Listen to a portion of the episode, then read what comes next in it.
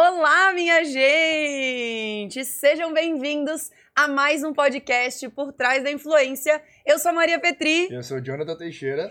E este podcast que vos fala a gente conversa sobre tudo do universo da assessoria de influenciadores. Todos os temas mais atuais que acontecem aí por trás da influência, por trás dos influenciadores. Para quem não me conhece, como eu falei, eu sou a Maria Petri.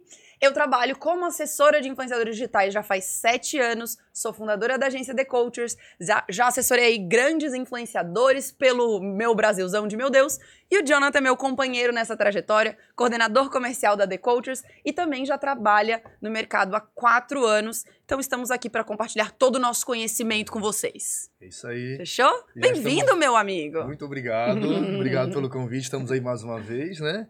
E vamos lá. Vamos embora! O tema de hoje, Jonathan Mauro,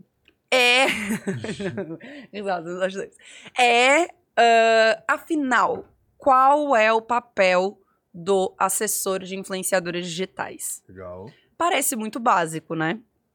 Mas, como eu vinha te falando, sim, é uma coisa que é muito obscura ainda no nosso mercado, né? Alguma coisa que as pessoas ainda têm muita dúvida, as pessoas ainda confundem muito porque é muito novo e o mercado foi crescendo desordenadamente, como a gente falou num outro podcast. Sim. Não, eu ia dizer que, a princípio, parece muito fácil. Qual é o papel do assessor? Isso é muito fácil de saber qual é o papel, mas isso na teoria, né? Na prática, vão acontecendo diversas situações que as pessoas vão meio que se perdendo no meio do caminho, né? Exatamente. Então, é muito importante para você que quer ser um assessor, obviamente, porque você já começa aí com o pé direito no mercado, fazendo tudo certinho, para você ter uma vida mais próspera e mais longa no mercado, né? Mais comprida aí no mercado. E para quem já é assessor, por incrível que pareça, muitas pessoas confundem as nossas funções. Justamente porque o influenciador vai tendo diversas demandas, né, no dia a dia dele, várias coisas vão surgindo, como tu falou, e o assessor vai abraçando. Ah, tá com problema nisso? Eu faço. Tá com problema naquilo? Eu faço também. De acordo com a necessidade do influenciador mesmo, né? De acordo com as necessidades do influenciador. Então ele vai abraçando, e no fim, ele tá fazendo um monte de coisa que ele não precisava estar fazendo e não tá dando conta do que ele deveria estar fazendo. Quanto mais tu abraça funções que não são tua responsabilidade, mais tu deixa as tuas responsabilidades pra trás e o que tu deveria estar fazendo fica devendo mesmo, né? Você não consegue fazer. Eu acho que esse tema é bem interessante também pra quem é influenciador e tá assistindo a gente, pra ele saber qual é a função do outro também. Ele saber o que demandar e o que não demandar pro seu assessor, né? Exatamente. Pra que isso não prejudique na hora de fechar publi e dar resultado pra ele. Exatamente. Então, aqui você que é influenciador também vai aprender muito como cobrar o seu assessor e o que esperar do seu assessor. Porque às vezes o influenciador espera que o assessor vai ser o Superman, né? Vai fazer tudo, vai abraçar o Deus e o mundo e vai conseguir dar conta de tudo. E daí sai frustrado de uma relação que muitas vezes poderia ser uma relação incrível, mas não foi por falta de alinhamento. Sim. Essa pauta de hoje, gente, também vai poupar muito vocês de problemas futuros. Então, o que eu tenho pra dizer? Ih, eu vivi isso na prática. Eu queria, né, mostrar trabalho, então eu fui acumulando muitas funções, né? Acumulando função de produção de conteúdo, de agenda pessoal, de relacionamento com a mídia. Desde o começo, assim, porque eu queria viver aquela oportunidade. E no fim, é legal você se dedicar, você ir além, você fazer. Só que você precisa ter um diálogo claro com o seu influenciador. Então hoje vocês vão aprender a como fazer essa conversa para que no futuro você não tenha problema. Porque depois que você tá abraçando o mundo, é muito difícil você desabraçar e falar, não, agora eu não faço mais isso. Eu não sei se é o termo correto de dizer, mas talvez hoje a gente vai mostrar o porquê que o assessor não é um secretário de um influenciador. Nem babá. É um que faz tudo, no caso, né? Não, ele tem a função dele e ele tem que cumprir com aquela função que é uma coisa super pontual e determinada ali, digamos assim, né? Exatamente. Pra conseguir fazer aquilo bem feito, né? Exato.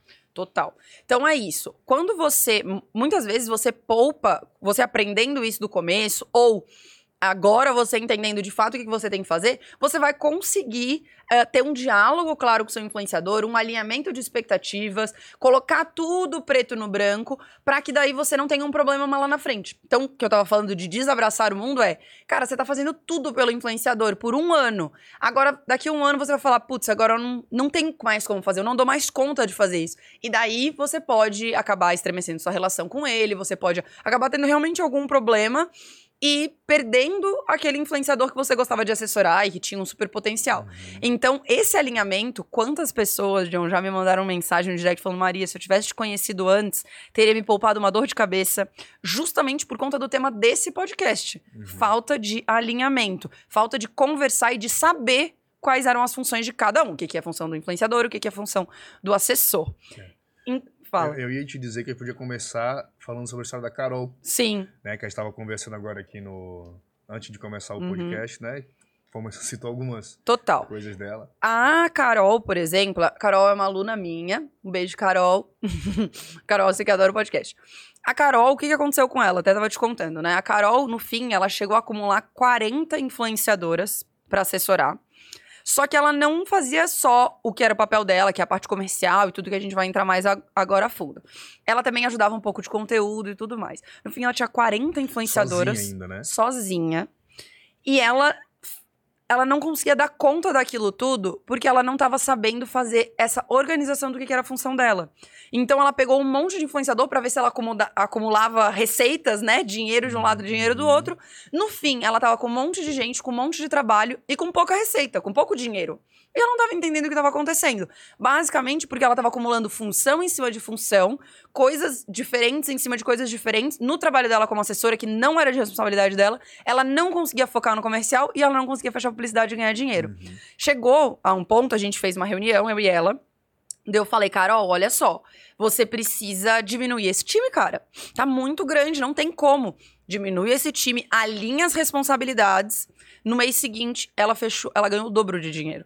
Se ela tava ganhando 10 mil, no mês seguinte ela ganhou 20 mil, sabe? Então, pelo simples fato, que eu não sei que não é tão simples assim, né? Mas pela organização das responsabilidades e também deu uma organizada também no volume de influenciador, porque você não precisa de muitos pra ganhar dinheiro, né? E querendo ou não, são 40 pessoas te cobrando, né? Exato. São 40 pessoas querendo ganhar dinheiro ali, 40 pessoas querendo fechar a publicidade. Cobrando e pedindo e demandando, exigindo. Não tem como dar conta. Exatamente. E a Carol, assim, eu conheço ela muito bem, eu sei que ela faz tudo muito bem feito, assim, né? Tudo que ela se propõe a fazer, ela faz super bem feito.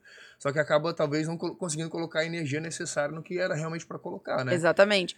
Isso também é um ponto, né? A gente tem que cuidar para não querer abraçar o mundo. E não só nas funções variadas que um assessor pode ter, mas também nas oportunidades que batem. Porque uma vez que tu entra pro mercado de influencer marketing no geral, muitas portas se abrem. Então, muitos influenciadores chegam, ai, me assessora, porque tem poucos assessores. Muitas marcas chegam, ah, faz um planejamento pra mim, escolhe os influenciadores, ou surgem vagas, ou surge a oportunidade de você ser sócio de um influenciador numa loja. São muitas coisas. Uhum. E daí o assessor vai lá e começa a abraçar tudo, querer tudo, e não tem foco, não dedica energia como deve dedicar ao que realmente vai dar mais resultado ou ao que ele mais quer fazer, o que ele mais gosta de fazer. E daí acaba dispersando demais e não consegue fazer aquilo acontecer. E foi um pouco disso. A Carol foi chegando, um monte de gente, tinha pouca gente que fazia esse trabalho de assessoria, um monte de influenciadora foi chegando, ela foi abraçando todo mundo, e daí chegou uma hora que ela estava sufocada, e ela não sabia mais o que fazer, não tinha mais pra onde ir, né? Então é isso, acontece com muita gente isso. E por isso que eu tô alertando, né? Por isso o tema do podcast. E eu tô compartilhando esse conteúdo com vocês pra isso não acontecer. Então vocês vão aprender como fazer esse alinhamento. Isso, e também tem a história da Emily. A Emily, o Jonathan agora teve um primeiro contato com ela também. Uhum. É isso, tá, gente? As alunas, a Carol, na verdade, já tinha um relacionamento com a The Coaches. Uhum. E depois ela se tornou aluna. A Emily é aluna do curso agora, e daí a gente descobriu e começou a ter um relacionamento com a The Coaches, aí essas coisas vão construindo, as relações vão começando a acontecer. A Emily, ela é irmã da Manu, que é influenciadora. A Manu estava precisando de uma ajuda. Vem aqui me ajudar nas minhas coisas, estou muito sobrecarregada, eu preciso de alguém para me ajudar. E a Emily começou a ajudar a Manu. Começou a ajudar. Eu tava aqui fazendo um auxílio. Até que ela descobriu meus conteúdos nas redes, acho que me encontrou no TikTok, e viu e falou, caraca, calma aí. O que eu faço pra minha irmã tem um nome, é uma profissão, tem regras, tem direcionamentos, dá pra se profissionalizar nisso. E foi quando ela descobriu um mundo e ela parou, cara, então peraí, eu preciso entender o que é minha função aqui, o que eu devo fazer, o que eu não devo fazer, me organizar, me profissionalizar mesmo. Então, muita gente entra no mercado meio de paraquedas. Então, às vezes você tá assessorando aí um amigo, uma irmã, um tio, uma avó, um primo, um papagaio, um pet, né? Uhum. E não sabe quais são as suas responsabilidades, não sabe que você, o que você tem que fazer, o que não tem que fazer. Até porque muitas pessoas já são da área, sim, não conseguem ter uma noção melhor, né, digamos assim, e tem muitas pessoas que não são de uma área totalmente diferente, tem advogados que eu sei que, né, que deixaram aí... A Emily é cantora gospel. Olha. A Emily é cantora gospel, tipo, nada a ver, então, sabe? Então, assim, não tem como ter noção, muitas vezes, assim, total, né, do que tem que fazer mesmo. Então, a pessoa fica um pouco perdida mesmo. Uhum. E daí ela vai abraçar... É normal, na verdade, né? Então, assim, isso, se você também tá meio perdido, sem saber qual é a função, calma. Não se sinta... sozinho nesse barco. É, não, tem muita gente que tem, né, que acontece isso também, e a gente tá aqui pra ajudar, né?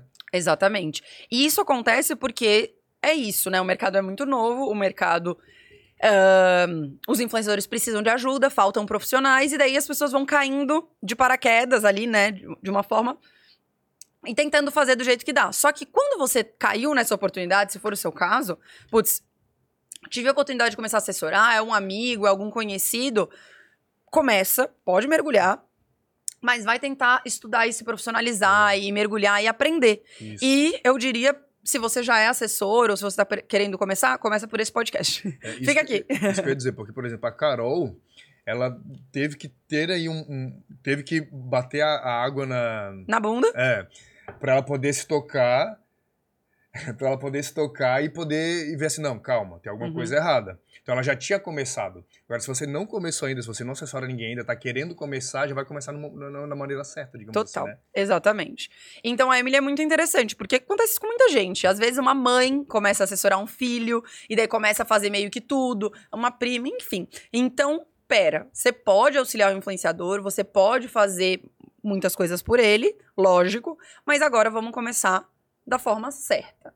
E afinal, né, qual que é a forma certa? O que é o papel do assessor?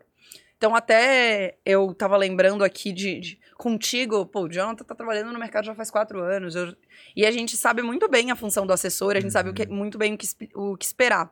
Daí eu tava lembrando de uma entrevista que eu dei pro Boteco Podcast, a gente tá aqui no Boteco Studio, e os meninos que estavam me entrevistando, o William e o Pedro aqui, ó, que estão aqui nos nossos bastidores, nossa produção de hoje, eles falaram, tá, mas beleza, Maria, qual que é a função? E daí eu lembro da resposta que eu dei pra eles. E eu lembro que, tipo, foi totalmente diferente da resposta que eu daria pra ti, sabe? Porque pra ti eu daria uma resposta muito mais técnica. Uhum. E ali eu dei uma resposta de verdade pra quem não é da área, que não entende, que não sabe, né? Então é bem legal eu me colocar nessa posição, apesar de o Jonathan... várias perguntas que o Jonathan me faz aqui, ele já sabe a resposta. Porque ele sabe que vocês fariam, pensariam isso. Então, às vezes, sai no automático algo muito técnico pra ti. Então, acho que aqui tu pode responder das duas maneiras. Na parte mais técnica, pra quem já entende, pra quem já assessora, pra quem tá querendo aí aperfeiçoar. E algo mais simples, mais básico, pra quem tá querendo começar... E tem a curiosidade, né? Tá vendo nosso vídeo aí pela primeira vez. Então, da forma mais básica que eu posso explicar, é como se o assessor fosse responsável por fazer o influenciador ganhar dinheiro. Então, a função do assessor, basicamente hoje, 99% aí dos influenciadores ganham dinheiro exclusivamente com publicidade. Então, o nosso papel é monetizar, fazer o influenciador ganhar dinheiro.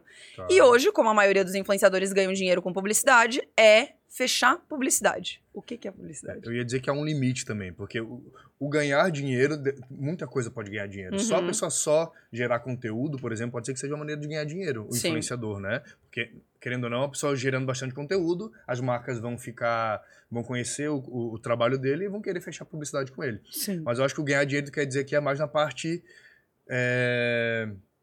financeira, tipo, financeira mesmo ali, do dinheiro mesmo, não na parte de conteúdo, não no todo, né? É prático, tá? Então, tudo que envolve o influenciador chegar lá pra vocês no Instagram, no YouTube, no TikTok e postar um publi. Então, às vezes as pessoas não entendem o que faz. É o fim, não o meio. É. Não como que ele vai ganhar o dinheiro, e sim o fim dele já ganhando. Então, já fechando as publicidades, já fechando os contratos, exatamente. Isso, né? Então, vamos lá. O influenciador chega lá e faz uma publicidade pra essa pulseira.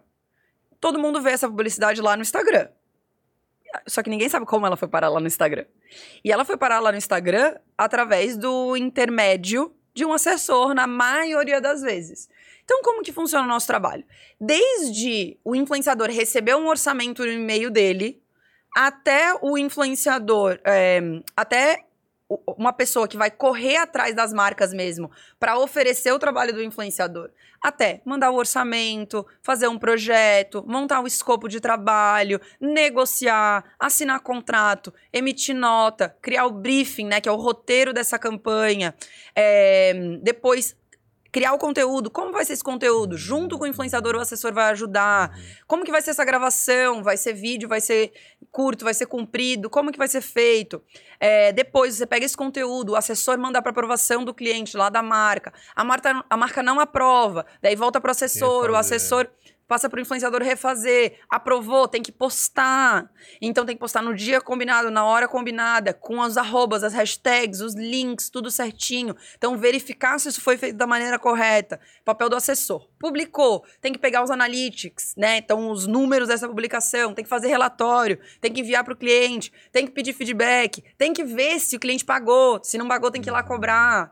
Então, todo esse processo. Desde fazer o orçamento e correr atrás de enviar orçamentos, até mandar um relatório, pedir um feedback no final e ver se pagou. Então, é o meio campo entre a marca e o influenciador. Tudo que for ali de ligação, tudo que for envolvendo a marca e o influenciador, é o assessor que faz. Exatamente. É o papel do assessor cuidar, tá. E vocês acabaram de ver que talvez eu tenha ficado falando, sei lá, 2 minutos só com atividades básicas do nosso dia a dia, né? Então, esse trabalho do assessor, ele demanda tempo mesmo. Ele demanda... você precisa fazer prospecção, você precisa fazer um atendimento, você precisa fazer uma outra coisa que a gente chama de follow-up. Follow-up é quando você manda um orçamento, dá 2, 3 dias, você cobra. E aí? Viu meu orçamento? Tá tudo certo? Ficou alguma dúvida? Deu 1 semana, cobrar de novo, perguntar. Esse acompanhamento da demanda. Então, é um trabalho completo. É um trabalho que você demanda ali as suas 40 horas semanais para fazer. Fora as prospecções, né? As coisas novas e as novas oportunidades que ele vai criar de acordo com a vida ali do influenciador, de acordo com a rotina do influenciador, né? Fora criar os projetos comerciais. Então, chegou na Black Friday, vamos fazer um projeto diferente para uma marca. Então, tudo isso. Tem aqui até no canal um quadro que eu tenho que chama Projeto 3X, que eu faço uma análise ao vivo de alguns projetos comerciais dos alunos. Então, se quer aprender a fazer projetos, tem aqui no canal também esse quadro. Então, tudo isso é tudo que envolve, né, a publicidade do influenciador, que às vezes a gente acha que é só a influenciadora lá tirando uma foto com essa pulseira. Na verdade, não. Tem todo um processo por trás. Por que eu digo isso? Porque muita gente acha que o assessor tem que ajudar a criar o conteúdo do influenciador. Eu ia perguntar isso agora mesmo. No caso, para fazer análise sobre como que ele vai falar, do jeito que ele vai falar, isso é tudo com o influenciador. O influenciador que tem que conhecer o público dele, né? Não o assessor. Na publicidade, o assessor ele vai entender mais da marca, e porque ele vai estar ali no intermédio, né? Ele que tem o contato com a marca. E o influenciador vai entender mais do público dele. O que funciona, quais conteúdos vão bem lá no Instagram, no TikTok, nas redes dele. Então, a publicidade é uma junção das duas coisas. O assessor vem aqui, ó. Então, a marca, ela tem o objetivo de fazer um vídeo super criativo. Ela quer que alcance o máximo de pessoas possível. Ela quer que você divulgue essa pulseira que combina com XYZ roupas diferentes. Então, ela vai trazer todo o ponto de vista da marca e o influenciador vai trazer todo o ponto de vista do público dele e das coisas que funcionam para ele. Vão juntar as duas coisas, daí vai sair o roteiro da publicidade. Então, na publicidade, o assessor ajuda sim a criar o conteúdo, porque ele precisa vir com esse briefing, esse roteiro, todas as informações da marca e juntos eles pensam em algo que vai ficar o mais legal possível. Então, precisa ter o pitaco do influenciador, lógico, porque é muito importante que o conteúdo funcione nas redes dele, mas também tem que ter o auxílio do assessor ali para o objetivo da marca ser cumprido, né? Tá. Então, é bem bacana. Agora, o conteúdo de dia a dia dele, o que ele vai postar na segunda, na terça, na quarta, que não tem nenhum vínculo com a marca, e não tem nenhuma publicidade acontecendo ali, tudo influenciador. E por isso que a gente já falou isso, teve, acho que um podcast atrás, 2, aqui da temporada 3 já, a gente falou sobre escolher o influenciador certo. Porque quando você tem um influenciador que já é um criador de conteúdo, que já tem a sua frequência, já tem os seus conteúdos ali super legais postados todos os dias e feito, né, profissionalmente ali, ele trabalha como profissional, como criador de conteúdo, o assessor vai vir com uma publicidade, facilmente ele vai conseguir adaptar dentro do conteúdo que ele já cria, aquele publi, né? Porque ele já vai ser um profissional, um influenciador, um criador de conteúdo profissional. Então, quando o assessor ainda tem que auxiliar, criar conteúdo, aumentar engajamento, auxiliar ele ter frequência nas publicações, ele tá fazendo um segundo trabalho que é o trabalho do influenciador. Uhum. Sabe o que eu lembrei agora? Tem muita gente que me pergunta assim, Maria, mas para eu conseguir fechar publicidade, eu não preciso que o meu influenciador crie conteúdo? Claro que precisa. Mas ele tem que fazer isso, ele sozinho. Por conta própria, né? Exatamente. Então ela me fala assim, mas então não é meu papel também ajudar ele no conteúdo para que eu consiga fechar publicidade? Talvez essa linha de raciocínio esteja certa. Sim. Só que se você fizer isso, você vai estar tendo trabalho de dois. E daí a sua energia que deveria estar focada ali pro comercial, que é de fato o papel do assessor, vai estar focada em criar conteúdo. E daí você já vai estar dividindo a atenção e não vai estar potencializando ao máximo. Eu posso estar enganado no que eu vou falar agora, mas talvez deixe a pessoa mal acostumada também. Uhum. Sabe? A pessoa não se esforça porque tem sempre alguém para fazer para ela. Também. A partir do momento que ela faz sozinha, ela vai se esforçar e querer estudar e querer pensar em coisas novas para poder estar sempre se renovando ali. Exatamente. Quando tem alguém fazendo para ti, tu meio que fica, né, de mãos abanando. Eu acho que faz um pouco sentido, né? Acaba não sendo um criador de conteúdo, porque não é ele que está criando, é outra pessoa que está criando para ele. Uma coisa é esse influenciador, por exemplo, querer contratar alguém. Porque tem criadores de conteúdo profissionais que têm equipe. Sim. Lógico. Alguém para ajudar no roteiro, alguém para ajudar na edição, na filmagem e tudo mais. Mas ele tem que ser a cabeça do negócio. Lógico. E daí ele vai receber o roteiro, ele vai ler, vai adaptar, vai botar do jeito dele. Mas isso porque ele já tem uma estrutura, ele pode pagar uma equipe. Então, o importante é quando tu começa a assessorar alguém, tu já ter alguém ali naquela função de influenciador, de criador, que seja alguém que realmente quer fazer aquilo acontecer, né? E que tá disposto a fazer tudo isso sozinho no começo e lá na frente, quando tiver mais grana, contratar alguém pra fazer isso. Uhum. Então, primeiro a gente precisa de um assessor, né? Porque daí o assessor vai fazer o cara ganhar dinheiro pra depois ele poder contratar um editor, um roteirista, alguém assim, né? Então, isso é muito importante. Essa linha de raciocínio, tipo, tá, mas pra eu fechar publicidade, eu preciso que ele crie conteúdo. Então, como eu não vou auxiliar no conteúdo? Como? São profissões diferentes. Criador de conteúdo, assessor de influenciadores digitais. Tá. E quando o influenciador é seu próprio assessor, como que ele divide essas funções no seu dia? Então, fazer as duas coisas é super possível. Principalmente quando a gente está falando de influenciadores que estão no começo, que não tem muita demanda de marca e tudo mais. Então, a ideia é que ele priorize os conteúdos dele, né? Então, organizar numa rotina, tipo, todas as manhãs eu crio conteúdo. À tarde eu tiro para fazer prospecção, eu tiro para fazer projetos e fazer relacionamento com as marcas e tal. O importante, quando a gente trabalha autônomo, né, tanto o influenciador quanto o assessor, é estabelecer uma rotina. Quanto mais organizado ele conseguir ser no dia a dia dele, mais eficiente ele vai ser. Porque como o nosso dia a dia já é muito livre, muito sem regras, você pode estar trabalhando de qualquer lugar do mundo, de qualquer, né, em qualquer horário, acaba que as pessoas se perdem e ficam não com o dia a dia livre, com o dia a dia bagunçado mesmo. Uhum. Então a ideia é que estabeleça uma rotina de prospecções, de relacionamento com as marcas e de conteúdo. Então, independente se você é influenciador ou não, você precisa ter, né, se você é assessor, você precisa ter essa rotina bem estabelecida, né? Tá. E daí uma outra coisa que também me perguntam muito é, tipo, tá, beleza, Maria, o meu influenciador tá sendo convidado pra ir pra podcasts, tá sendo convidado pra dar entrevista pra TV, pra rádio, eu preciso fazer todo esse intermédio com a mídia, sabe? Porque, daí é a mesma linha de raciocínio, porque quanto mais visibilidade ele tem, mais ele é convidado pra publicidades. Linha de raciocínio certa. Uhum. Só que daí, mais uma vez, a gente se perde ali, né? Tira o foco do que realmente é importante no dia a dia.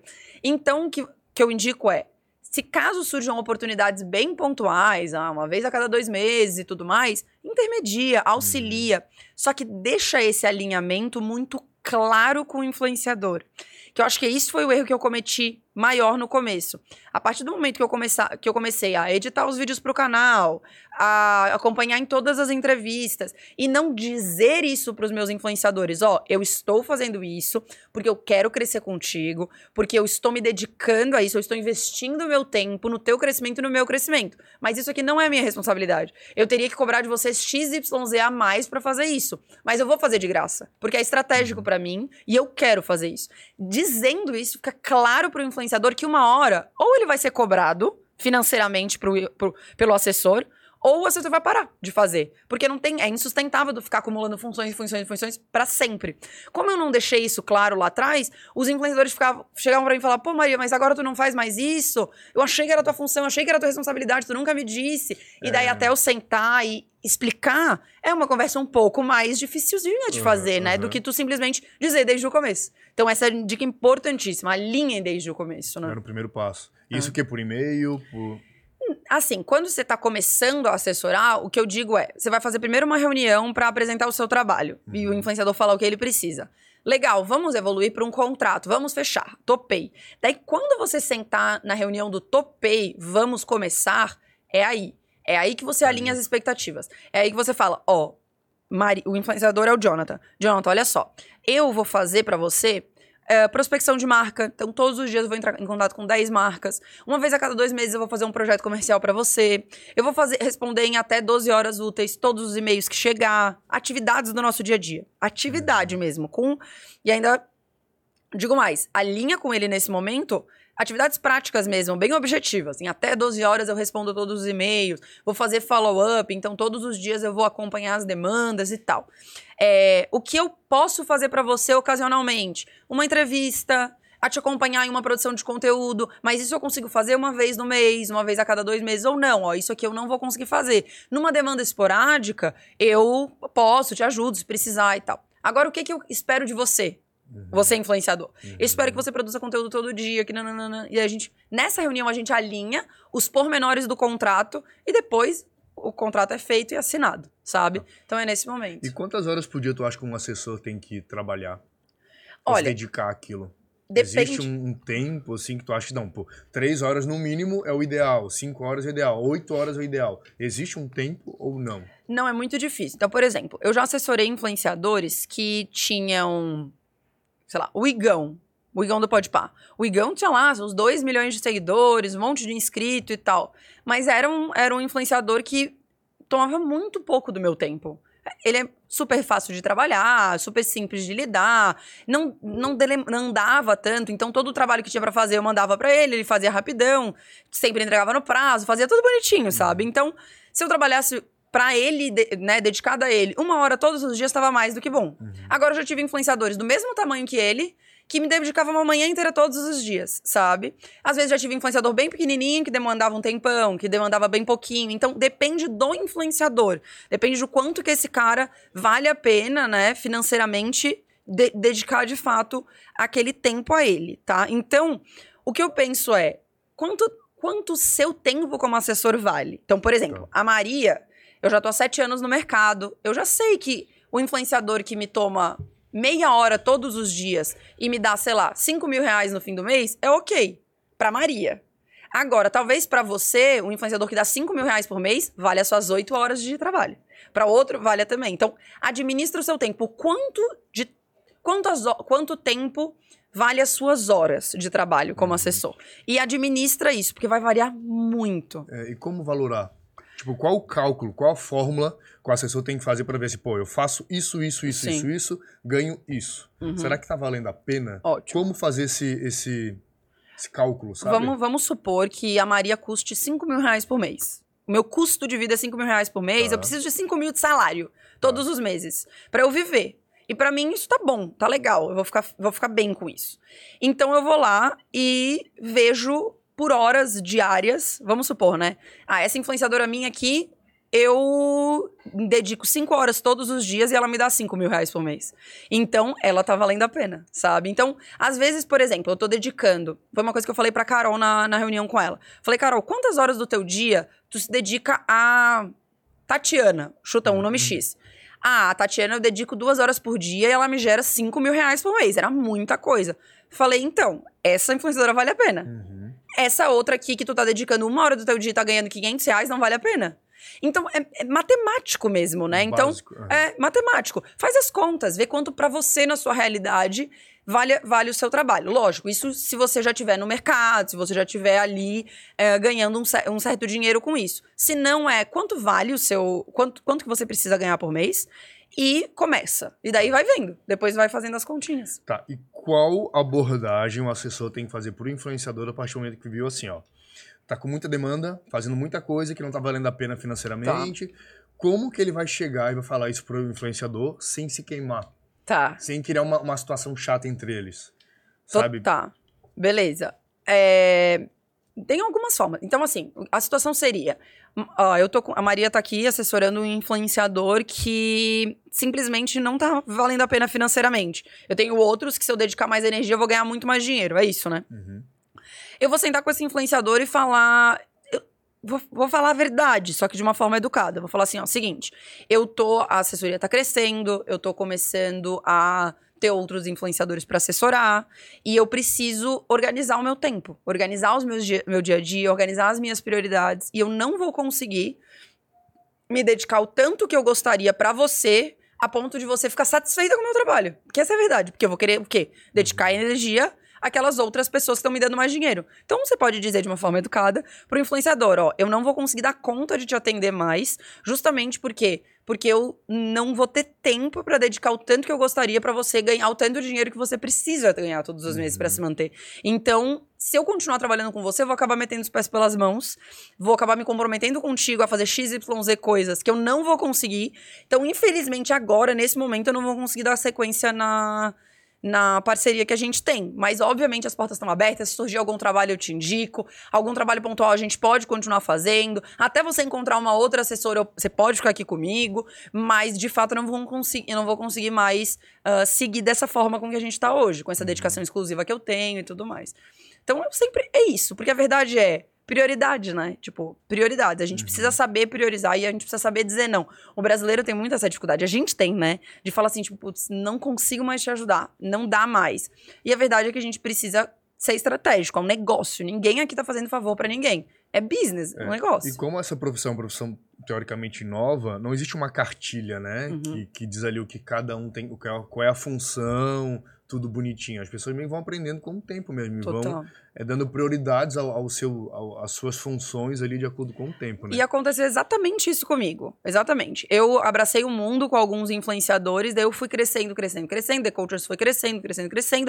E daí chegou uma hora que eu não conseguia mais fazer o que eu fazia para aqueles influenciadores lá no começo. Tá. E daí, por quê? Porque eu poderia continuar com uma dedicação exclusiva a um time de 2 ou 3. Mas não era o que eu queria. Eu queria expandir, eu queria crescer, eu queria ter equipe. Eu queria ter uma agência relevante e tal. Era o meu objetivo. Não quer dizer que é o certo ou o errado, né? Era o meu objetivo. E a partir do momento que eu queria fazer isso, eu precisava dedicar energia a esse meu sonho. E não aqueles influenciadores que eu antes conseguia dedicar tanto do meu tempo. Tá. E daí eu sentei com eles e expliquei. Falei, só que esse que é o ponto. A maioria das pessoas tem medo de fazer isso. E daí acaba empurrando com a barriga. Sabe essa coisa? Tipo, não, eu vou começar a fazer meia boca o meu trabalho, meia boca. E daí o influenciador vai querer sair. E daí eu não vou ter que me dispor. Mas isso é pior, porque daí pode dar um rolo. Então é melhor ser transparente e alinhar certinho. Tá. No exemplo da Carol, não seria melhor ela contratar alguém pra ajudar ela? É que no da Carol não tava valendo a pena nem ela contratar alguém, sabe? Então, por exemplo, se ela colocasse na ponta do lápis 10 influenciadoras que ela tinha ali, das 40, não dava nem R$1.000. R$1.000 não conseguia pagar nem o estagiário. E daí, quiçá, o estagiário vai dar conta de cuidar de 10.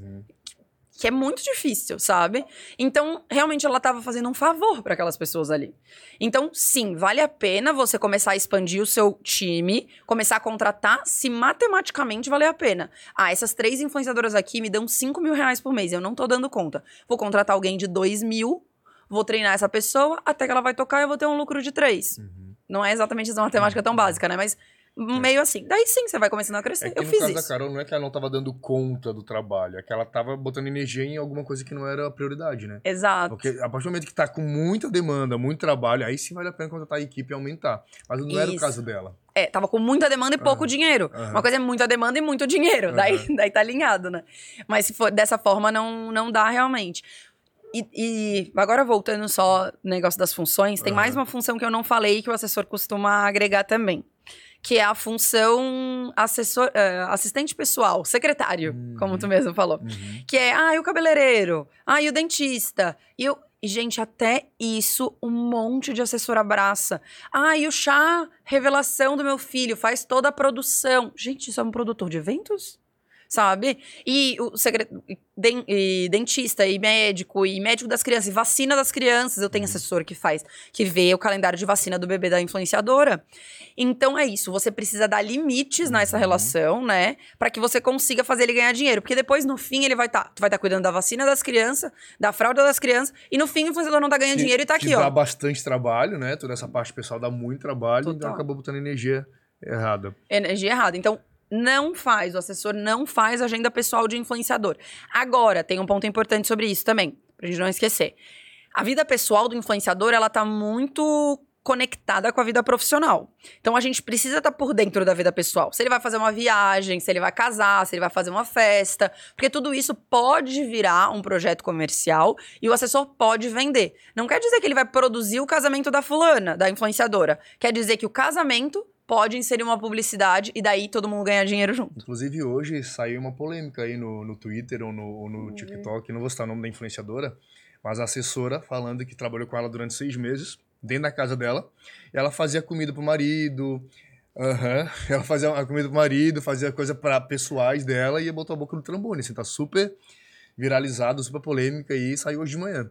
Então, tem tudo a ver com o que a gente tá falando, né? E é muito importante, gente, vocês saberem que apesar de a gente criar um vínculo, né, muito pessoal com os influenciadores, justamente porque a vida deles tá muito conectada, a pessoal e a profissional estão muito conectadas, que não tem que você não tem que estabelecer uma distância, né? Então, uma coisa que é regra pra mim é... Eu vou num lugar... Com a Gabi Prado. Gabi, eu vou pra lá. Vamos em tal lugar? Vamos. Estou indo pra aí como tua amiga. Uhum. Eu digo com todas as letras. Estou indo trabalhando. Eu tô aqui trabalhando, Gabi. Então, eu vou... Não. Então, é isso. O azar dela que aconteceu o fim de semana. Fui lá como amiga. Fui lá prestigiar o trabalho dela. Não tinha nada a ver com assessoria. Uhum. Então, vem aqui como tua amiga te dar os parabéns. Não me bota pra trabalhar, porque eu não vou trabalhar. Eu não tô aqui trabalhando, sabe? Uhum. E dá pra fazer essa diferença sem que vire um trabalho, né? Que o influenciador vai começar a abusar ali daquela boa vontade. Né? Impor limites. Exatamente. Então, é isso. Porra, tu vai pra dentro da pessoa, faz comida. Caraca. Até porque no trabalho de assessoria não existe um patrão e um empregado. Exato. Não é nem o influenciador que é patrão do assessor, nem o assessor que é patrão do influenciador. Os dois trabalham em conjunto. E é uma sociedade, né? É uma sociedade, é. É isso. Eles são pares. É uma relação que precisa ser muito de igual para igual. Porque o influenciador precisa ouvir. A gente pode falar muito da Gabi aqui, né? A Gabi, por exemplo, ela tem as opiniões dela, não. Por exemplo, eu não quero fazer jogo de aposta. Né? Lá o site de aposta. Não quero, não gosto e tal. Ela tem a decisão dela e pronto. Mas tem algumas outras coisas que ela fala... Não sei, o que vocês acham?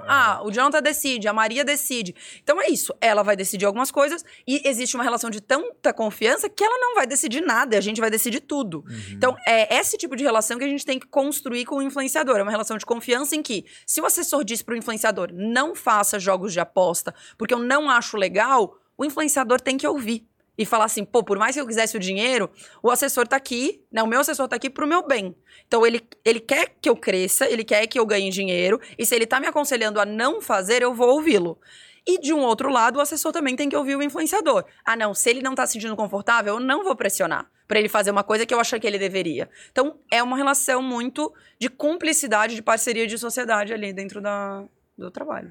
Afinal, a gente está falando bastante de coisas do que o assessor não deve fazer. Sim. Mas aí agora a grande resposta aí do tema aí do podcast que a gente vem falando desde o começo é o que ele tem que fazer para ter sucesso. O que ele tem que focar. Então, né, ele não pode abraçar o mundo, ele não pode fazer 10 coisas ao mesmo tempo, ele tem que fazer uma coisa só focada.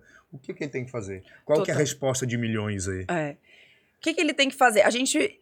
soltou um podcast. O primeiro podcast desta nova temporada. É o podcast número 30 e poucos, aí vocês vão ver. 38, eu acho.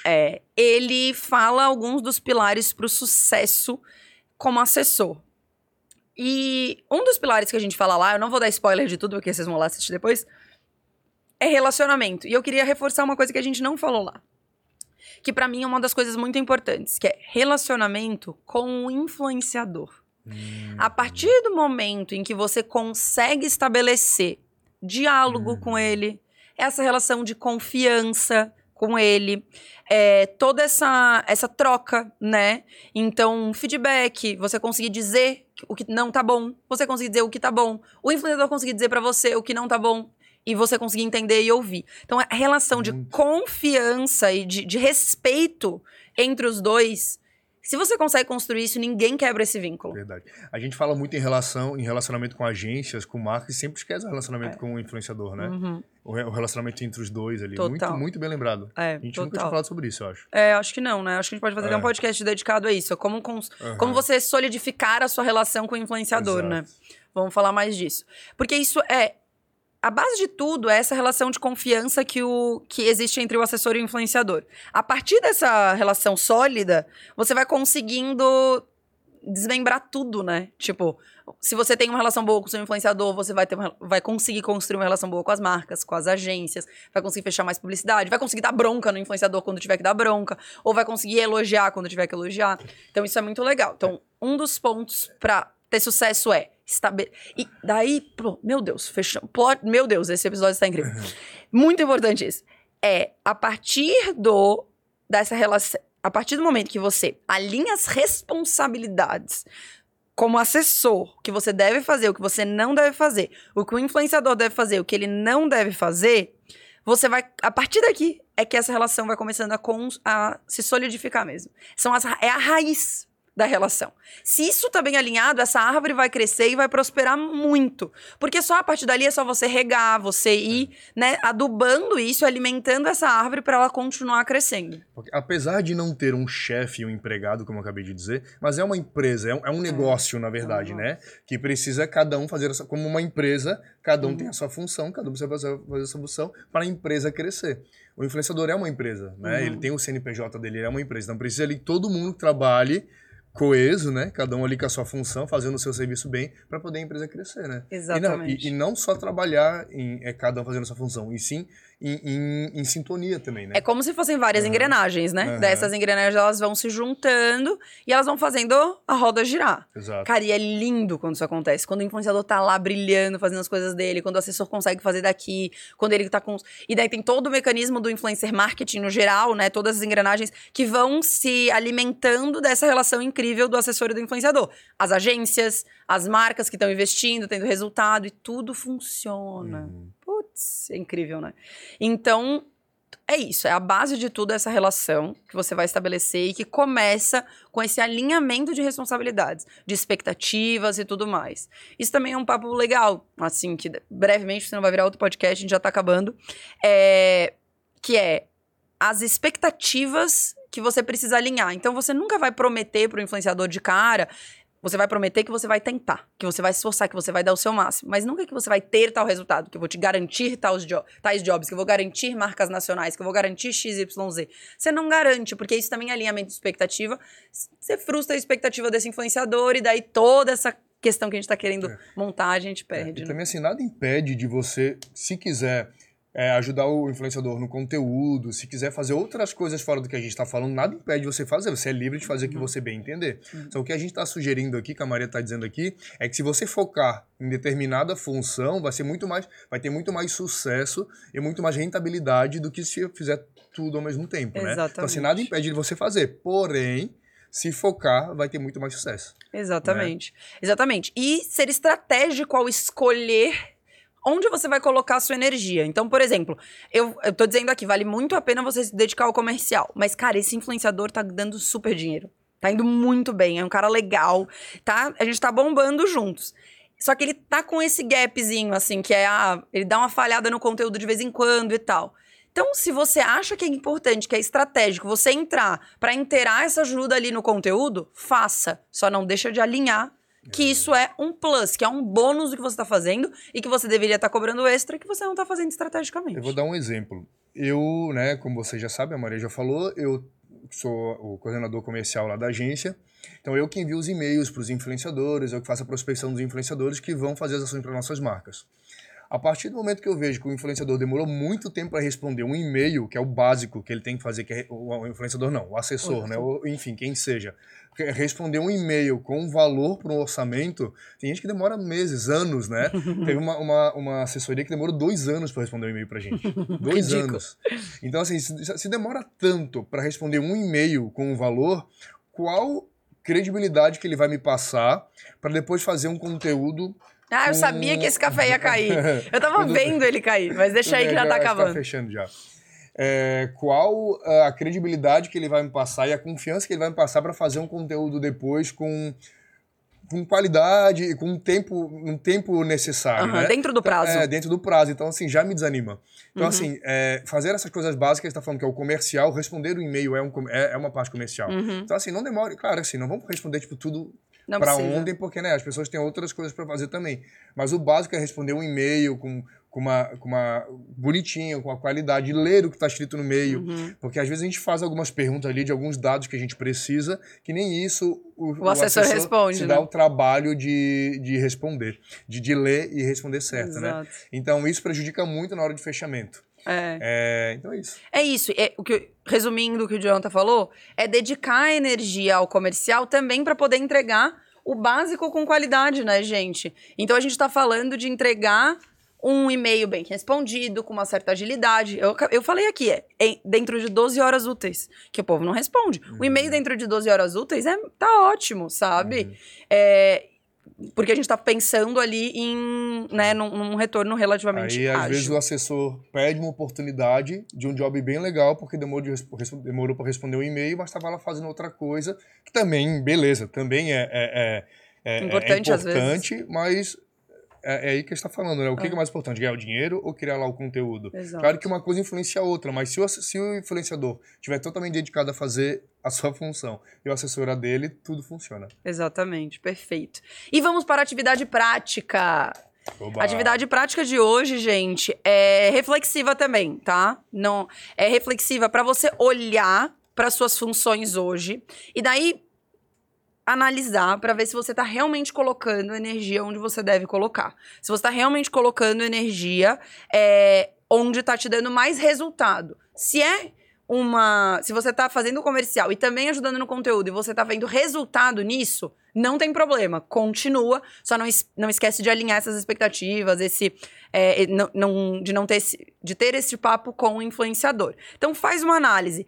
Caso você esteja colocando energia no lugar errado, volta e tem uma conversa com todas as dicas que a gente deu aqui com o seu influenciador para que isso tudo fique bem alinhadinho, fique bem organizado e que você não tenha problema no futuro, como eu falei aqui. Então, não deixem de fazer essa reflexão, coisa rápida, para aí, 5, 10 minutos, entende o seu cenário e bota a mão na massa para arrumar.